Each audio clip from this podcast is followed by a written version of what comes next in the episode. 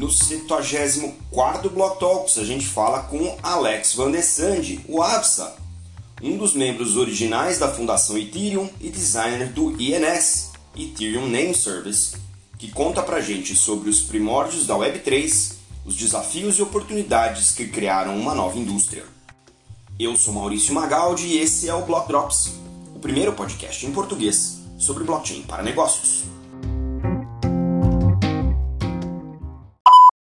As notícias que você ouve aqui não têm qualquer vínculo com o meu trabalho atual, não configuram nenhuma forma de patrocínio, propaganda ou incentivo para o consumo e têm o foco exclusivamente educacional para o mercado. Então, pessoal, eu estou aqui com o Alexandre Van de Sande, também conhecido como AVSA, que vai contar para gente quem ele é e o que ele faz com o blockchain. Alex, bem-vindo ao Block Talks. É um super prazer ter você aqui, cara. Obrigado, Maurício. Obrigado pelo convite. É um prazer estar aqui também. Muito bom, muito bom. Bom, só para ter um contexto aí, galera, é, eu encontrei com o Alex no, no Ethereum Rio, né? Que teve agora esse, esse mês é, de março. E cutuquei ele lá, falei, vamos fazer um Block Talks e ele tá aqui. Então, Alex, conta aí para nós, qual que é a boa do blockchain? A boa do blockchain é você não ficar pensando em, em número vai para cima, número vai para baixo. A boa da blockchain é você meter a cabeça em aprender o que, o que, que ele faz, o que ele pode fazer por você, o que ele pode fazer pela sua comunidade e, e ajudar a gente a criar esse futuro novo e não só ficar segurando no token esperando ficar rico. Muito bom. Como é que você veio parar nesse rolê? Porque acho que era legal você contar um pouco desse teu histórico, porque acho que é importante as pessoas não costumam, e a gente, pelo menos aqui no podcast, nunca teve ninguém que foi um core developer de uma blockchain. Conta um pouco pra gente da tua trajetória, pra gente ter uma ideia do que que é, é do que, como é que como é que aconteceu isso para você. Eu comecei a me interessar por Bitcoin, por blockchain como um todo, provavelmente em 2012, 2011. E na época eu achava que estava todo mundo falando a respeito, parecia que tinha, estava em todo lugar. É aquela coisa, né? A gente aprende uma coisa nova e acha que está. Como que alguém não está prestando atenção nisso? Tá, está em todo lugar. Está mainstream já. E, e, eu lembro de acompanhar e, e, assim achar interessante primeiro como moeda e depois começa a ler mais sobre Bitcoin, começa as pessoas falarem não, olha, você pode fazer um dia no futuro você vai poder fazer uma DAO, você vai poder fazer um, um, um, um mercado de previsão de futuro, você vai poder tokenizar qualquer coisa. E eu falava, cara, esse futuro é incrível. O ano que vem o Bitcoin vai ser incrível. E aí o tempo ia passando, o tempo ia passando, e esse futuro não ia chegando. E eu falei, cara, tem alguma coisa errada. O Bitcoin não. Todo mundo me disse que o Bitcoin ia fazer essas coisas incríveis todas e eu não estou vendo nada acontecer. E aí eu começo a acompanhar, cara, alguém deve estar fazendo isso em algum lugar. Aí eu começo a acompanhar assim, os outros projetos que estavam fazendo, e aí eu apareço, encontro um white paper que tinha sido acabado de publicado de um, de um moleque de 19 anos tinha publicado um white paper, e eu falei, caramba, esse tal Ethereum vai ser incrível. Eu preciso, eu preciso fazer alguma coisa. Mas, cara, nessa época não tinha token, tinha só white paper, não tinha token, não tinha nada para comprar, não tinha nada para vender, tinha assim o fórum, é, fórum.ethereum.org, tinha o Reddit e só. E era uma época que você podia chegar e falava, cara, eu estou muito empolgado com isso, eu sou um designer, alguém precisa de alguma ajuda assim com, com isso, e aí as pessoas pulavam e respondiam, o Vitalik respondia, o Gavin respondia, sabe, Jeff Wilke respondia, pessoas que hoje em dia são assim, os, eu considero os três cofundadores reais da, do Ethereum. É, e eles falavam, cara, você quer me ajudar com eles começavam a me mandar mensagem: você quer me ajudar com a apresentação? Eu vou dar uma apresentação em tal lugar, eu queria uma ilustração. Ah, eu vou, eu preciso de não sei o que, eu queria que você desse, dá uma olhada aqui nesse meu template. É, ou então eu pegava e eu comecei a baixar os, os softwares que eles faziam e, e olhava, gente, esse negócio é impossível de usar. E aí eu comecei a rascunhar o mesmo, cara, eu acho mais fácil usar. E se ficasse assim, dessa forma? E se ficasse mais fácil assim, ou daquela forma? E aí Teve um momento onde eu, eu redesenhei um software que o Gavin Good estava fazendo, dizendo, olha, eu acho que o software podia ser mais simples se ele ficasse com essa cara assim. É, e aí ele mandou uma mensagem dizendo, cara, muito legal, e eu achando que eu tinha feito uma coisa incrível, ele falou, muito legal, mas eu acho que você não foi fundo bastante. Vamos entrar num call que eu vou te explicar o meu conceito de Web3. E aí, cara, assim, minha cabeça já estava assim, explodindo. Foi nesse momento que minha cabeça fez aquele boom atômico. Que eu falei, caracoles, os caras estão inventando uma internet nova. Isso assim, 2014. E, e, eu, eu, tava, eu, era, eu tava numa startup, eu tava assim, tentando criar um clone de Instagram para moda, era legal, mas assim, teoricamente, assim, eu, eu, eu, tinha passado por uma série de startups aqui no. Eu tava, eu tava assim no. no, no na, rodando startup no Rio de Janeiro, sabe? Eu entrava numa startup, ela falia, entrava em outra, ela falia. É, e aí eu resolvi criar a minha própria startup para falir, sabe? Já que tá todo mundo. Já que a moda do Rio é você criar uma startup para ela falir, então vou fazer a minha própria.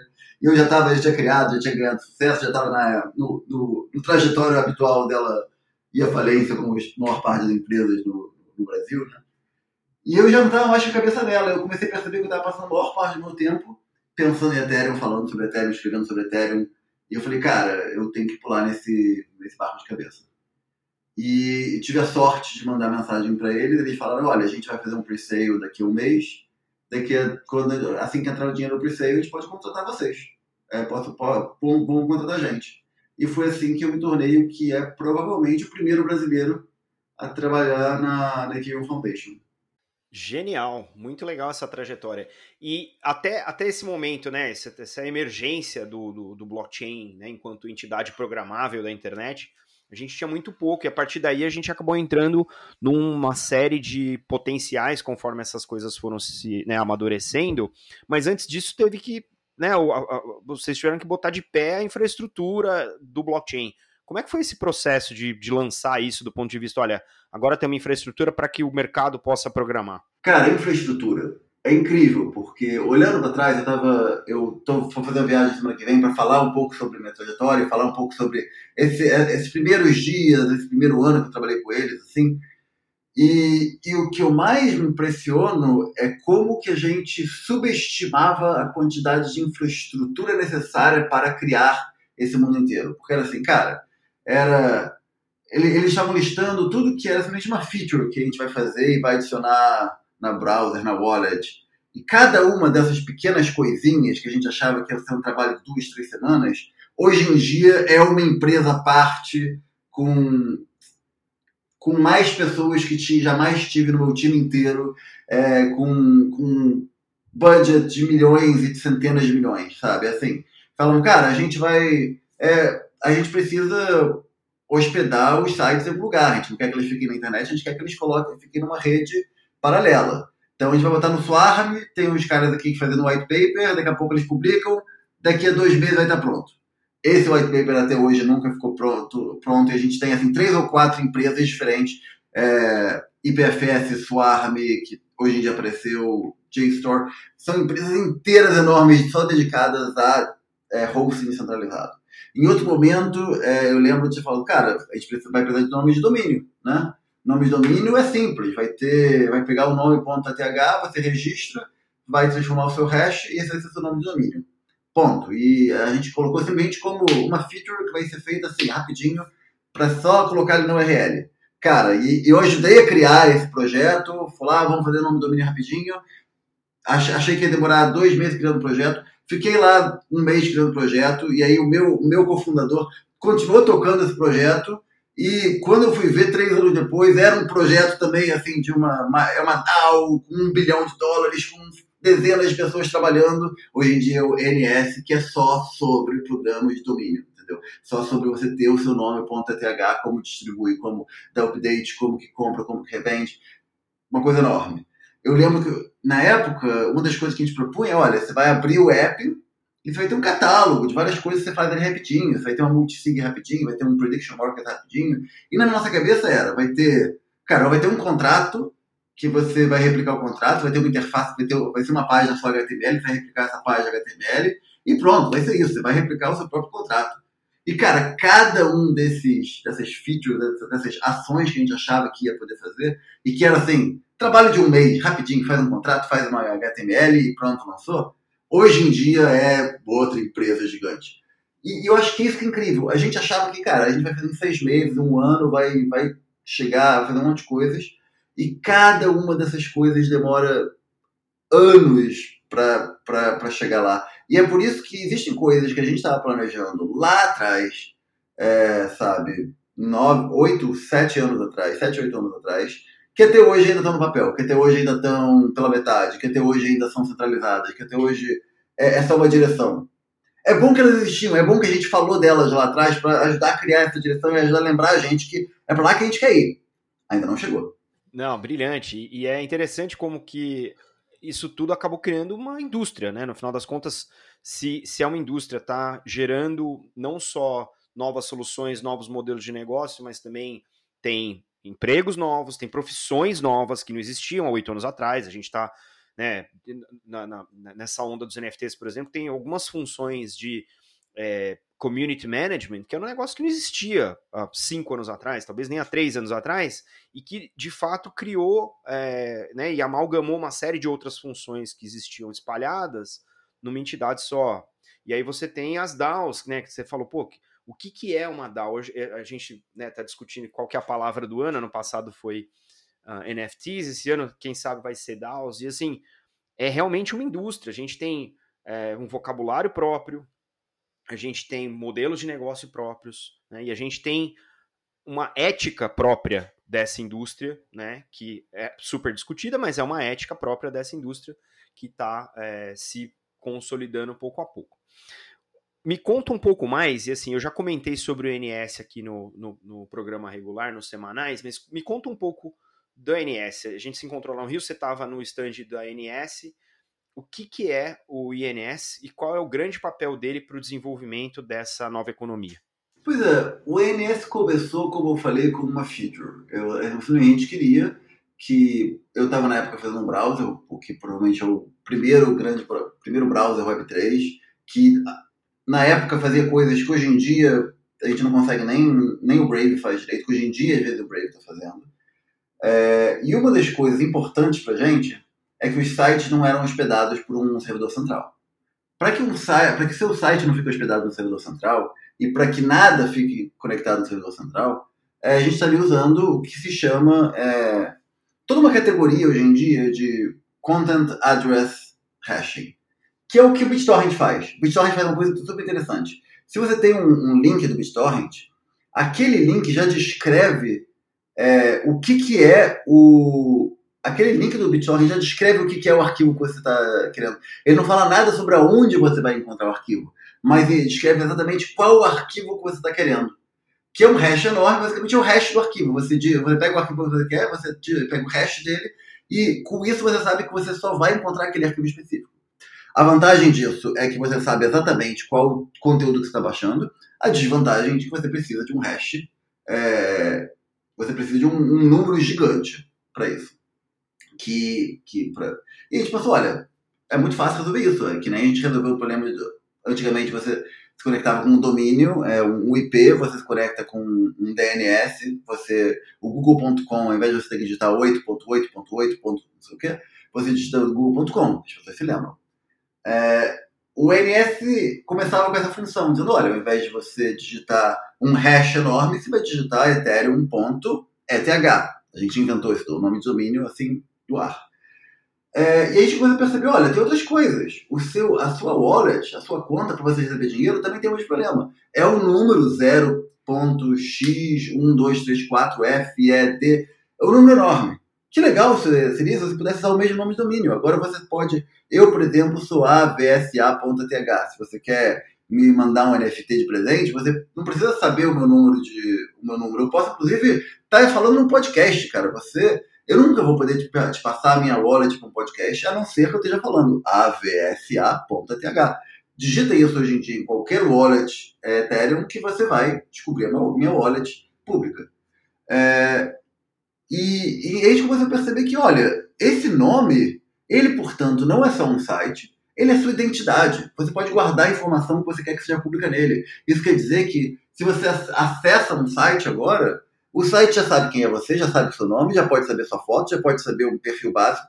Então, subitamente agora, a sua wallet, que era só a sua chave pública-privada, a sua wallet é a sua identidade. Você não precisa mais de um password e criar um perfil cada vez que você entra num site. E olha que legal que isso é para o conceito de uma de aplicações descentralizadas. Agora você não, o seu perfil é seu, fica guardado na sua chave, é, com a sua chave privada e você passa a informação que você quiser quando você está se conectando com um site, é, com um site externo. E aí esse site externo usa a sua informação, que é, que é pública sua, e ele, ele não controla mais ela. Então, assim, se eu sou também, por acaso, a VSA no Twitter, mas se um dia o Twitter quiser, tiver um outro projeto mais importante com esse nome, o que já aconteceu algumas vezes, inclusive, sabe, ele me, me põe para fora. Mas agora, o avsa.th sempre vai ser meu até o momento que eu decidir abrir mão dele, que eu vender ele ou que eu perdê-lo acidentalmente, claro. É, e não tem nada que ninguém possa fazer a respeito. Eu, como um dos fundadores do, do, do eu não posso fazer nada com, com, alguém que está usando um nome que, sabe, eu não gosto dessa pessoa. E, e é parte desse princípio de que, olha, a gente quer que cada um tenha controle sobre sua própria informação, sobre seu próprio nome de domínio, sobre sua própria tudo. E esse é o projeto, esse é um projeto que hoje ele é fundar. Depois eu fui tocar outras coisas, o meu parceiro, o meu cofundador continuou tocando. E no ano passado eles resolveram transformar o projeto numa DAO. É, eu sempre fui muito empolgado com DAOs, sempre gostei de DAOs. E, e eu falei, ok, eu acho que é uma boa hora para eu, acho que eu, eu, eu me senti chamado a voltar a participar do projeto. E hoje em dia eu sou um participante ativo da DAO. Né, eu tenho lido dos seus tweets as propostas de, de workflow, de, de, de, tela, acho, que essa é uma discussão. E é interessante como algumas dessas discussões, elas são bastante públicas, né? Pensa assim, o Twitter é uma plataforma aberta, ainda que centralizada, mas aberta, e onde muito do que a gente escuta, eu pelo menos uso muito para ter acesso a informações, seja de notícias ou seja dos próprios né, participantes da indústria, para eu pautar o, o, o, podcast semanal. E ver, e ver esses acontecimentos, essas discussões abertas, acho que ajuda também a acelerar a inovação. Como é que é isso? Como é que isso é endereçado no Madal? Você tem uma discussão aberta, como vocês é, conduzem, e depois trazer para dentro da DAO para governar isso e tomar a decisão? Como é que é essa dinâmica? Olha, eu, eu faço de propósito em ser o mais aberto possível nas, nas, minhas, nas minhas conversas. É, eu tenho um grande privilégio de como, como eu estou há muito tempo nesse, nesse meio, é, eu já eu uso o Twitter como ferramenta há muito tempo para falar de Ethereum e para falar de coisas assim. É, eu tenho muita facilidade em, em, acessar muita gente. Então eu poderia estar tendo essas conversas todas, assim, diretamente em, em várias conversas privadas em vários lugares. E aliás, eu, de vez em quando eu tenho essas conversas. Mas sempre que eu tenho uma ideia, sempre que eu quero falar sobre ela, eu tento fazer, ser, ter bem público a respeito, porque eu acho que não só isso é um bom respeito ao público, que, que é. Eu realmente acredito que o NS é para ser público, como isso também ajuda a algumas pessoas que estão tocando os projetos a perceberem: olha, tem muita gente que é que está apoiando. Não é, não é só o Alexandre falando da cabeça dele. Olha quanta gente concorda, olha quanta gente. Sempre que eu levanto um problema, várias pessoas começam a falar: ah, eu já tive esse problema, ah, eu também concordo, eu passo por isso. E isso ajuda a levantar isso. Eu acho. E eu, como, como designer, é, eu, e como. Eu, eu acho sempre importante você tentar fazer o possível para se conectar direto com o usuário que está usando o seu produto. Esse, esse é um segredo, né? Inclusive, uma das coisas que a gente eu pelo menos tenho batido muito no, no, nos episódios semanais, é a história do UX. Eu acho que a hora que a gente acertar a mão né, na experiência do usuário na Web3, a gente abre uma avenida para passar uma galera que ainda está preso nos, né, nos caminhos antigos da Web 2 e não entendeu o poder da descentralização, né, o poder das, da, da, da, propriedade que agora a gente tem com, com, com, as blockchains e a composabilidade que isso permite para vários modelos de negócio, a gente começa a, a atravessar essa fronteira é, Web 2, Web 3, quando a gente acertar a mão é, em, alguns, em algumas coisas, e o X eu acho que é uma das principais é, no geral. Né? Eu, eu, já, eu tenho o blockdrops.eth, é, fiz lá o registro no NS, foi super tranquilo. Fiz depois que baixou o preço do gás em setembro, outubro, sei lá, e, e, e, foi, mas foi, foi super interessante o processo, né? E, e to... não, eu tentei pegar o airdrop, mas o, o gás estava proibitivo, eu não tinha como justificar pagar aquela fortuna em gás e 15 dólares do registro. mas foi, foi interessante, foi interessante. Acho que esse é um, é um, são momentos de, que são divisores de água na indústria que está nascendo, né? Depois a gente viu lá a Budweiser com Beer.eth, Puma entrou recentemente, isso começa a fazer parte né, do, do, da cultura né, dessa nova indústria, essa cultura pop, né? e a gente está vendo isso é, bastante forte, especialmente no, no âmbito dos NFTs, né? Agora, pensando aí um pouco, é, um pouco mais para trás, tá, Alex? É, eu recentemente recebi, e como comentei contigo antes da gente começar aqui, eu começo os livros e fica tudo pela metade, mas eu esse eu vou fazer o propósito de ler até o final. Eu comprei o Cryptopians, que é o livro da Lorch, e você é um personagem citado ali, né, no, no, no livro, como parte da história do Ethereum, etc. É, e um dos episódios é, mais é, emblemáticos que esse livro traz é o hack da Genesis DAO, ou da DAO, é, que foi um, um, também um desses eventos cataclísmicos né, na história da tecnologia e que você teve, é, se não diretamente, mas tangencialmente envolvido e tem uma parte aí nessa história. Eu não vou pedir para você contar os meandros, porque eu acho que eu quero que as pessoas também leiam o livro, mas conta como é que foi viver esse, esse momento, né? Assim, o negócio está nascendo, aí vem um trombo um trem no lado do negócio e como é que foi experimentar isso que você estava tão envolvido né, no Ethereum em si? Como é que foi experimentar esse momento e o que, que vocês aprenderam depois desse, desse, desse acontecimento? É, antes, deixa eu só falar de algumas coisas que você falou antes. É, sobre UX, eu concordo contigo. Eu acho que a gente está aqui. É, só que a gente. Designers que chegam, assim, às vezes, no, no, no, meio, eles, eles subestimam, como eu subestimei, o tamanho desses desafios. Porque, assim, foi o que eu falei lá atrás: você pega e fala, cara, olha, para realmente resolver essa solução, a gente tem que fazer isso, isso, isso, isso, isso. E você vai cavando e vai descobrindo que por trás de cada uma dessas soluções tem coisas enormes, tem um negócio. É, tem, tem, projetos que requerem uma equipe dez vezes maior do que a sua durante um ano trabalhando, entendeu? É, e, e, eu já passei por isso, e eu acho que a gente vai chegar, vai resolver, mas muitos problemas de design são problemas, na verdade, de engenharia que têm que ser resolvido antes.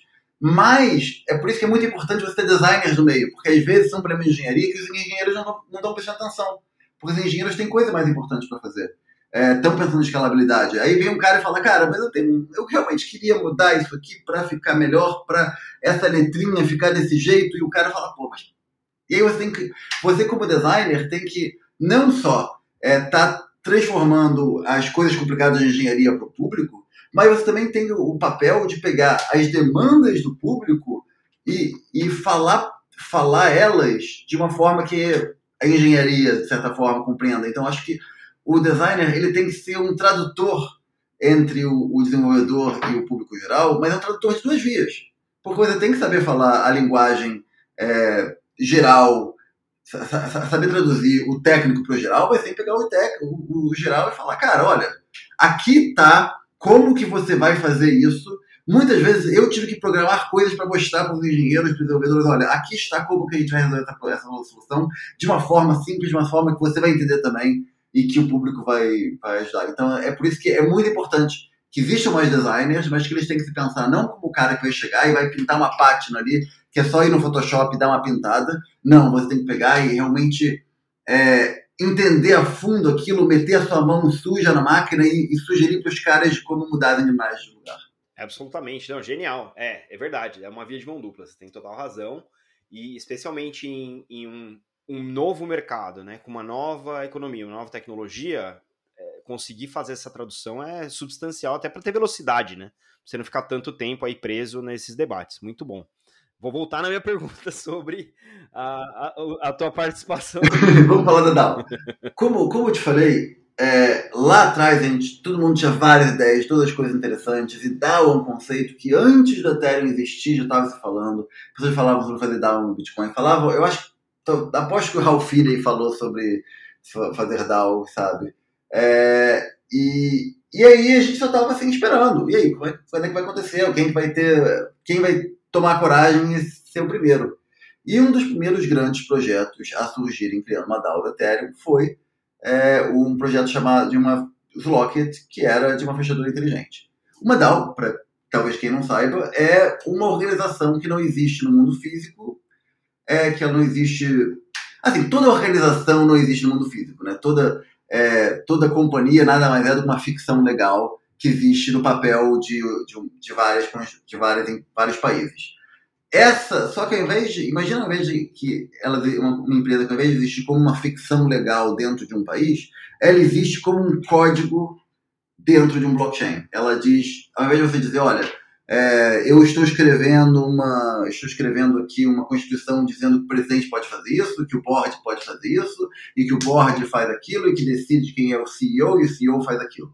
Ao invés de você escrever isso num, e entregar para um advogado, imagina que você transforma isso num código, coloca numa nuvem no céu e essa nuvem, esse código, quem vai cuidar do seu dinheiro, tá? E aí, qualquer coisa que você fizer, você vai ter que passar pelas regras. Ah, não, peraí, o board não aprovou. Ah, não, isso aqui tem que fazer um... É, para você poder gastar esse dinheiro, tem que fazer um voto dos token holders. Pega toda essa lógica corporativa, coloca ela, transforma num contrato, joga ela no céu e faz com que essa, esse contrato agora, esse robô maluco, é quem cuida do seu dinheiro.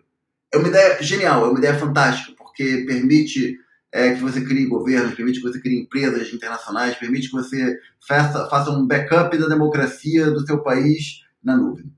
Só que, como todas essas coisas, demora muito para você chegar lá e às vezes passa assim, por processos complicados. E a primeira grande DAO que foi criada foi uma que foi assim também, foi um batismo de fogo, sabe? A gente, eles começaram simplesmente pensando assim, olha, é, eles queriam, tinha um projeto que era uma fechadura inteligente, que você pagava Ether e a fechadura abria para você. Pensando assim, ah, vai ser, de repente vai ser um competidor com Airbnb, um competidor com Uber, sabe? É, imagina que ao invés de pagar Uber, ao invés de pagar o Airbnb, você está pagando diretamente para o carro, está pagando diretamente para a fechadura. É, é um conceito legal, né? Você está interagindo diretamente com as suas appliances, sabe? Ao invés de você, é, ao, ao invés da, da, da, sua cafeteira inteligente ser uma, sabe? Você tem que pagar para a Amazon, para ela não sei o quê, você paga para ela diretamente. E tinha até umas coisas assim que as pessoas falavam, não, imagina que é legal que é, se, se, se seu carro, se você o, carro pode decidir que ele vai embora, sabe? O carro decidir que ele não está ganhando dinheiro aqui, é, ele vai para São Paulo, porque em São Paulo está tá tendo mais dinheiro, sabe? Um carro, que o carro todo não poderia fazer isso. E as pessoas estavam com essa viagem, os caras queriam fazer esse projeto, e resolveram levantar dinheiro, e ao invés de levantar dinheiro diretamente dos investidores, eles falaram, não, a gente vai fazer do jeito certo, a gente vai fazer uma DAO. E essa DAO vai ter tokens, e quem quiser comprar, basicamente, quem, quem mandar Ether para essa DAO vai ganhar direito a voto, e a gente faz um, vai ter um esquema de voto onde se X, X% das pessoas aprovarem que um projeto seja financiado, esse projeto vai ser financiado, simples assim. Parece simples, né? E aí, e eu, eu me envolvo, comecei a me envolver diretamente quando eles me chamaram para ser um curador. Era, era a ideia, era, cara, como é que a gente sabe? Como é? Eu acho que o curador é uma solução para um problema que não existia e que até hoje não existe. E eu acho que parte do problema da DAO e parte do que a gente está tentando resolver é que eles estavam tentando resolver muitos problemas, muitas soluções para problemas que ainda não existiam. Qual é o problema que não existe? Se você faz um robô automático que, onde todos os votos são automáticos, você pode criar também o conceito de uma, de uma corrupção automática. Né? Imagina que eu faço uma proposta que fala assim: olha, é, essa proposta vai dar um milhão de dólares para o Alexandre e um milhão de dólares dividido entre todas as pessoas que votarem sim na proposta. Né? Aí você fala, cara, peraí, não, eu não vou votar nessa proposta, essa proposta é absurda, essa proposta ninguém vai votar. Mas imagina que você coloca no ar e alguém vota, vota sim. E aí você começa a perceber que, opa, peraí, tem chance dela passar. Se eu votar não, eu, eu só tenho um voto, eu não vou conseguir fazer essa proposta passar, então, assim, essa, já que essa proposta vai roubar todo o meu dinheiro, eu prefiro que pelo menos eu voto sim e eu ganho um pouco, eu ganho um pouco de dinheiro de volta. É lógico, faz sentido a lógica, né? Você pensa assim, cara, que esse cara vai roubar todo o meu dinheiro, então eu vou aproveitar e votar sim para pelo menos eu fico um pouco dele de volta para mim, né? Assim, é um ataque teórico, né? É um ataque teórico e que, e que até hoje eu ainda não vi acontecer, mas pode ainda existir para resolver esse ataque teórico, eles pensaram: ah, a gente vai fazer o seguinte, propostas tem que passar um crivo mínimo, vai passar para um grupo de 10 pessoas ali que vai. Cara, vai fazer um crivo mínimo só dizendo que essa aqui não é uma proposta bizarra dessas, é, e esses são os curadores. E foi assim que eu me envolvi na DAO pela primeira vez. É, Você quer fazer uma pergunta? Ou, ou, antes que eu comece a contar 40 minutos de história aqui? Não, eu achei, acho, acho muito bom, assim, conceituar as DAOs, e, e, e, eu acho que eu queria que você comentasse do trecho, né, da, da, do story que aparece no livro, do grande hack, no sentido de que existiu envolvimento policial, tem toda uma história de mistério e, e, e de investigação que, acabou emergindo agora com o livro, e que, pô, eu, eu, era legal poder ouvir você comentando, né, do teu ângulo, falar assim, olha, isso aqui foi por causa disso tudo que você contou, mas quais são os desdobramentos? Agora a gente já sabe, né, tá lá no livro, mas assim, é bom poder ouvir você falando sobre. O que aconteceu? A DAO tinha um buraco, tinha um erro no código, era realmente um erro no código, um bug no código, onde se você trocasse duas linhas de posição, ela não aconteceria, mas que permitia que uma pessoa basicamente tirasse mais dinheiro do que, do que, ela, do que ela tinha direito, entendeu? Você, você teoricamente, você tem direito a 0,1% do voto, quer dizer que você teria direito a, a tirar 0,1% dos fundos da DAO, se você quisesse. Mas aconteceu que descobrimos um, um erro onde você é, poderia tirar 10 vezes isso. Tá? Nem vou entrar como é que é esse, esse erro da mas o erro é público. Então, quando alguém, quando aconteceu que subitamente todo mundo estava feliz, a DAO era o primeiro grande projeto do Ethereum, estava assim saindo é, em grande mídia, as pessoas estavam, o preço do Ether estava subindo, e aí assim, preço do Ether subia porque as pessoas queriam botar, as pessoas queriam botar dinheiro na DAO, tinham que comprar Ether, e aí o preço do Ether subia, e aí isso chamava atenção, e as pessoas ficavam, por que, que o preço do Ether está subindo? Ah, é por causa da DAO, o que, que é a DAO? Então, é, era, era um ciclo positivo ali. Então, o que aconteceu é que nesse, nesse momento de levantar dinheiro, nesse crowdfunding, é, eles levantaram 10 vezes mais do que o próprio crowdfunding do Ethereum fez. O Ethereum fez um crowdfunding para se criar, que levantou acho que 14 milhões de dólares, uma coisa assim. Preço variava porque era baseado em Bitcoin. A DAO levantou em algo entre 180 e 250 milhões de dólares. É, o que é muito, mas sem querer dar um spoiler de outros capítulos do livro, depois, anos depois, acabou que, assim, pessoas quebraram esse recorde mais de 10 vezes depois, sabe? Chegou uma, a moda da ICO e etc e tal. É, e, e, eventualmente, alguém descobriu um hack, conseguiram roubar 30% desse dinheiro todo. É, eu me envolvi com um grupo que estava tentando fazer um contra-hack, onde eles atacam, onde eles mesmos entravam e tentavam, é, onde a gente tentou salvar 70% do dinheiro de volta é um grande drama, e aí depois tem fork, brigas de fork contra fork, Ethereum Classic. É toda uma história enorme que eu acho que a gente ia demorar uns três, três episódios aqui do seu podcast para contar ela toda. Vamos marcar uma volta nisso. E, e, e olhando para frente, assim, né? Eu sempre faço essa pergunta para os entrevistados. Às vezes eu tenho umas não respostas, mas eu acho importante a gente pelo menos refletir nisso, né? A gente está no momento que tá óbvio que existe uma Web 2 e tem uma Web 3 em formação, né?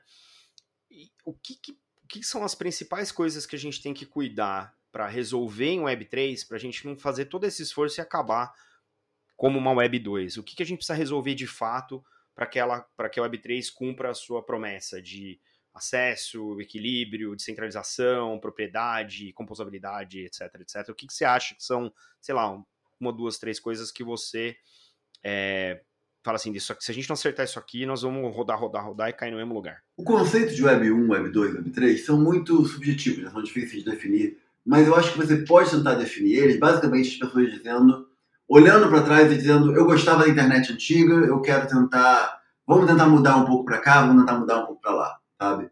E muitas coisas, o que, o que define a, a Web 3 é uma, é uma oposição a, a esse conceito, que também é subjetivo do que definia Web 2. Né?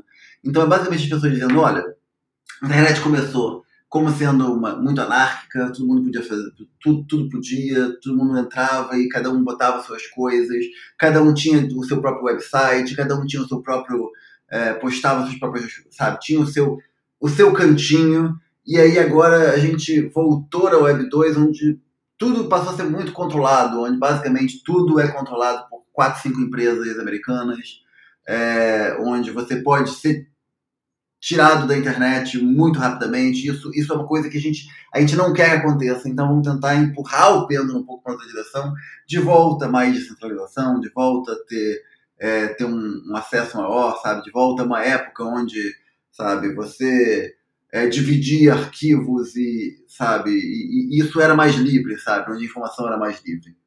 É, eu acho que existem, assim, desafios nas duas pontas desse pêndulo. A primeira é a gente não estar tá empurrando bastante nessa direção, onde existem muitas coisas hoje em dia que não são descentralizadas. É, se você se você usa se você usa web, sabe, se você vai usar o Web3, você comprou o seu domínio no ANS, é, isso quer dizer que você fez uma transação num site normal, que fica hospedado num servidor que é controlado por uma empresa específica. Você usou o MetaMask, provavelmente está se conectando com a Amazon, para ou o Infura, que é uma, uma empresa americana também. Você não estava rodando seu próprio Node, você estava se conectando ali direto. É, com, então, assim, esse, todos esses são pontos centralizadores, sabe? Que a gente está tá tentando resolver lá atrás, e estamos ainda tentando resolver isso, mas são pontos centralizadores. Se o Infura resolve é, usuários brasileiros não são mais bem-vindos, como ele fez com alguns usuários do Irã ou com usuários da Rússia, esses você não vai mais ter acesso a. Você não vai poder mais usar, usar o seu MetaMask você vai ainda poder usar sua wallet. Isso é importante. Se você tiver um backup dela, você vai poder usar ela em outros lugares. Então a gente fez algum avanço, né? não é completamente como era antigamente. Então acho que o primeiro, o primeiro, o primeiro perigo é esse. A gente não está indo bastante no sentido da centralização. O segundo perigo, eu acho, é vem da, na outra ponta. É as pessoas assim já nesse ponto, já dizendo, já, já assim, é, quando a gente é, de certa forma, a politização da Web3, a superpolitização da Web3, que está, como o mundo todo é politizado, né, a gente acaba. É como eu falei, a, a web começou sendo muito anárquica. E quando eu falo muito anárquica, eu não estou falando no sentido político de anarquismo. Estou falando realmente que todo mundo tinha o que botava o site que quisesse, entendeu? É, Coreia do Norte, sabe? Qualquer coisa, você faria, você fazia, montava um sitezinho. É, você pode ser comunista, você pode ser anarquista, você pode ser o que você quiser. É, só que assim, o anarquismo hoje em dia está conectado com o libertarianismo, que está muito conectado com, com movimentos de direita. E eu acho que, por causa disso, uh, existe uma tendência a, a, a você ver o movimento cripto com uma tinta de direita, de certa forma. Isso faz com que exista uma reação para pessoas que usam a tinta de esquerda sabe? Como, ah, eu não gosto disso porque isso é hipercapitalização, porque isso é galera libertária, e eu acho que isso é errado, A, B e C, D. Eu acho que essa, essa politização é muito perigosa para o Web3, porque isso passa a. Eu acho que ela limita muito o potencial das coisas que a gente pode fazer, sabe? Porque se você vê, ah, toda NFT é uma grande, é um grande capitalismo tentando tomar conta do que era bom na internet, tentando vender a internet, não, não, você tem que pensar, na verdade, como existem coisas, existem questões sociais importantes que você pode resolver com essas mesmas tecnologias, sabe? Se você vai olhar, é, a primeira vez que as pessoas falavam de NFT, as pessoas não estavam falando sobre vender imagens e GIFs animados, as pessoas estavam falando sobre como que você poderia transformar títulos de propriedade, evitar problemas com grilagem, sabe? Você é, criar, criar demarcações de demarcações de terra em áreas onde você não podia confiar no governo, não podia confiar no, no, cartório, onde você não conseguia saber o que era de quem. Se você coloca isso no blockchain, subitamente você tem uma demarcação de terra muito importante que está bem definida ali em algum lugar que você pode levar, você tem um backup, onde você não pode é, tocar, o, tocar fogo no cartório. Esses são.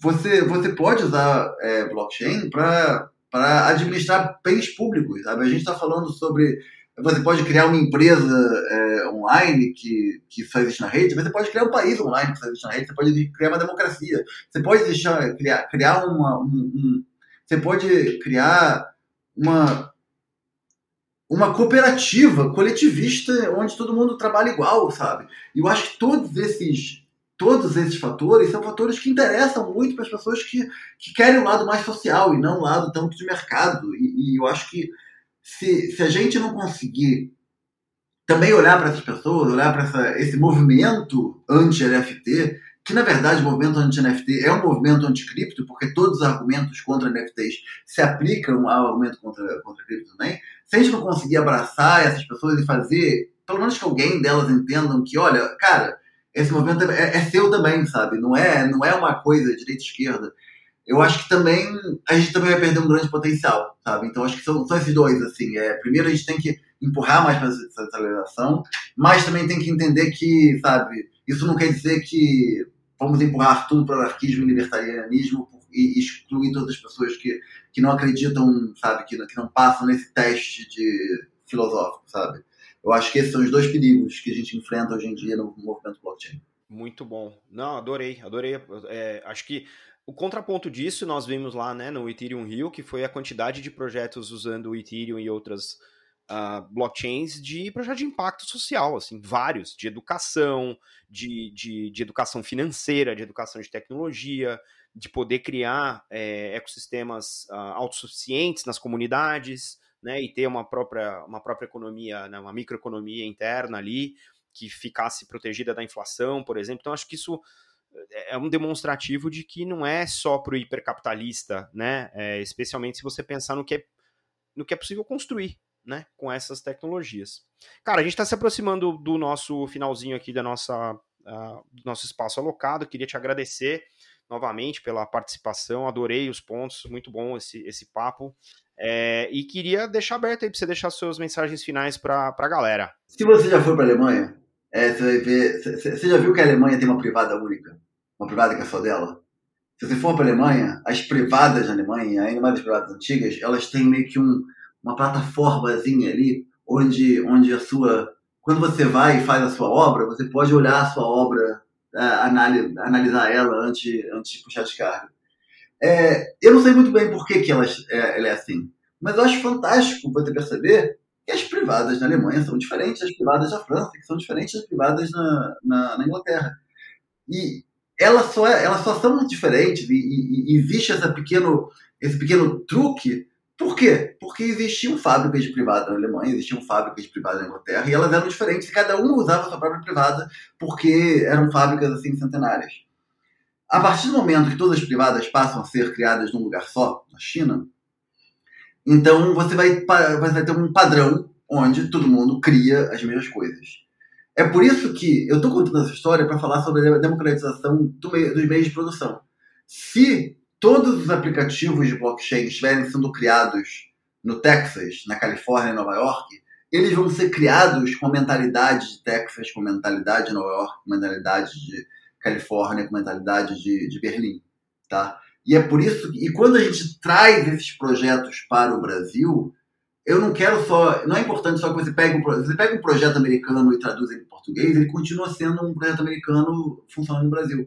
O que você quer é pegar as tecnologias e permitir que as pessoas produzam projetos aqui no Brasil. Porque quando você vê o que os projetos que as pessoas estão produzindo no Brasil, aí sim é o que você falou, você vê, que, você vê gente tentando resolver problemas de favela, resolver problemas de desigualdade social, resolver problemas de é, problemas típicos brasileiros.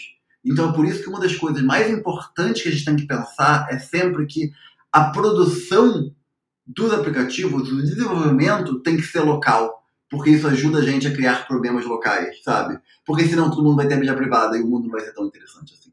Genial a metáfora da privada para o blockchain. Nunca esperaria isso, mas você é um designer, então eu devia esperar isso de você.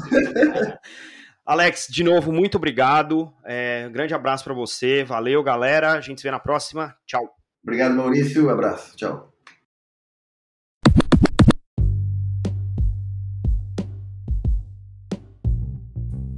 Você pode ouvir o Block Drops Podcast nas plataformas Anchor FM, Spotify, Google Podcast, Apple Podcasts, Numis e iColab.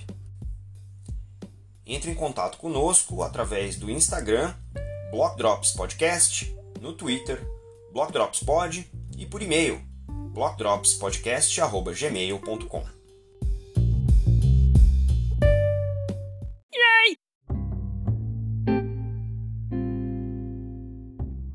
E um salve aí pro Avsa por ter compartilhado com a gente tantos insights e tanta história interessante dessa jornada da Web3 até agora. Não se esqueça de deixar a sua avaliação no seu tocador favorito. A gente fica por aqui. Stay rare, stay weird. Let's fucking go!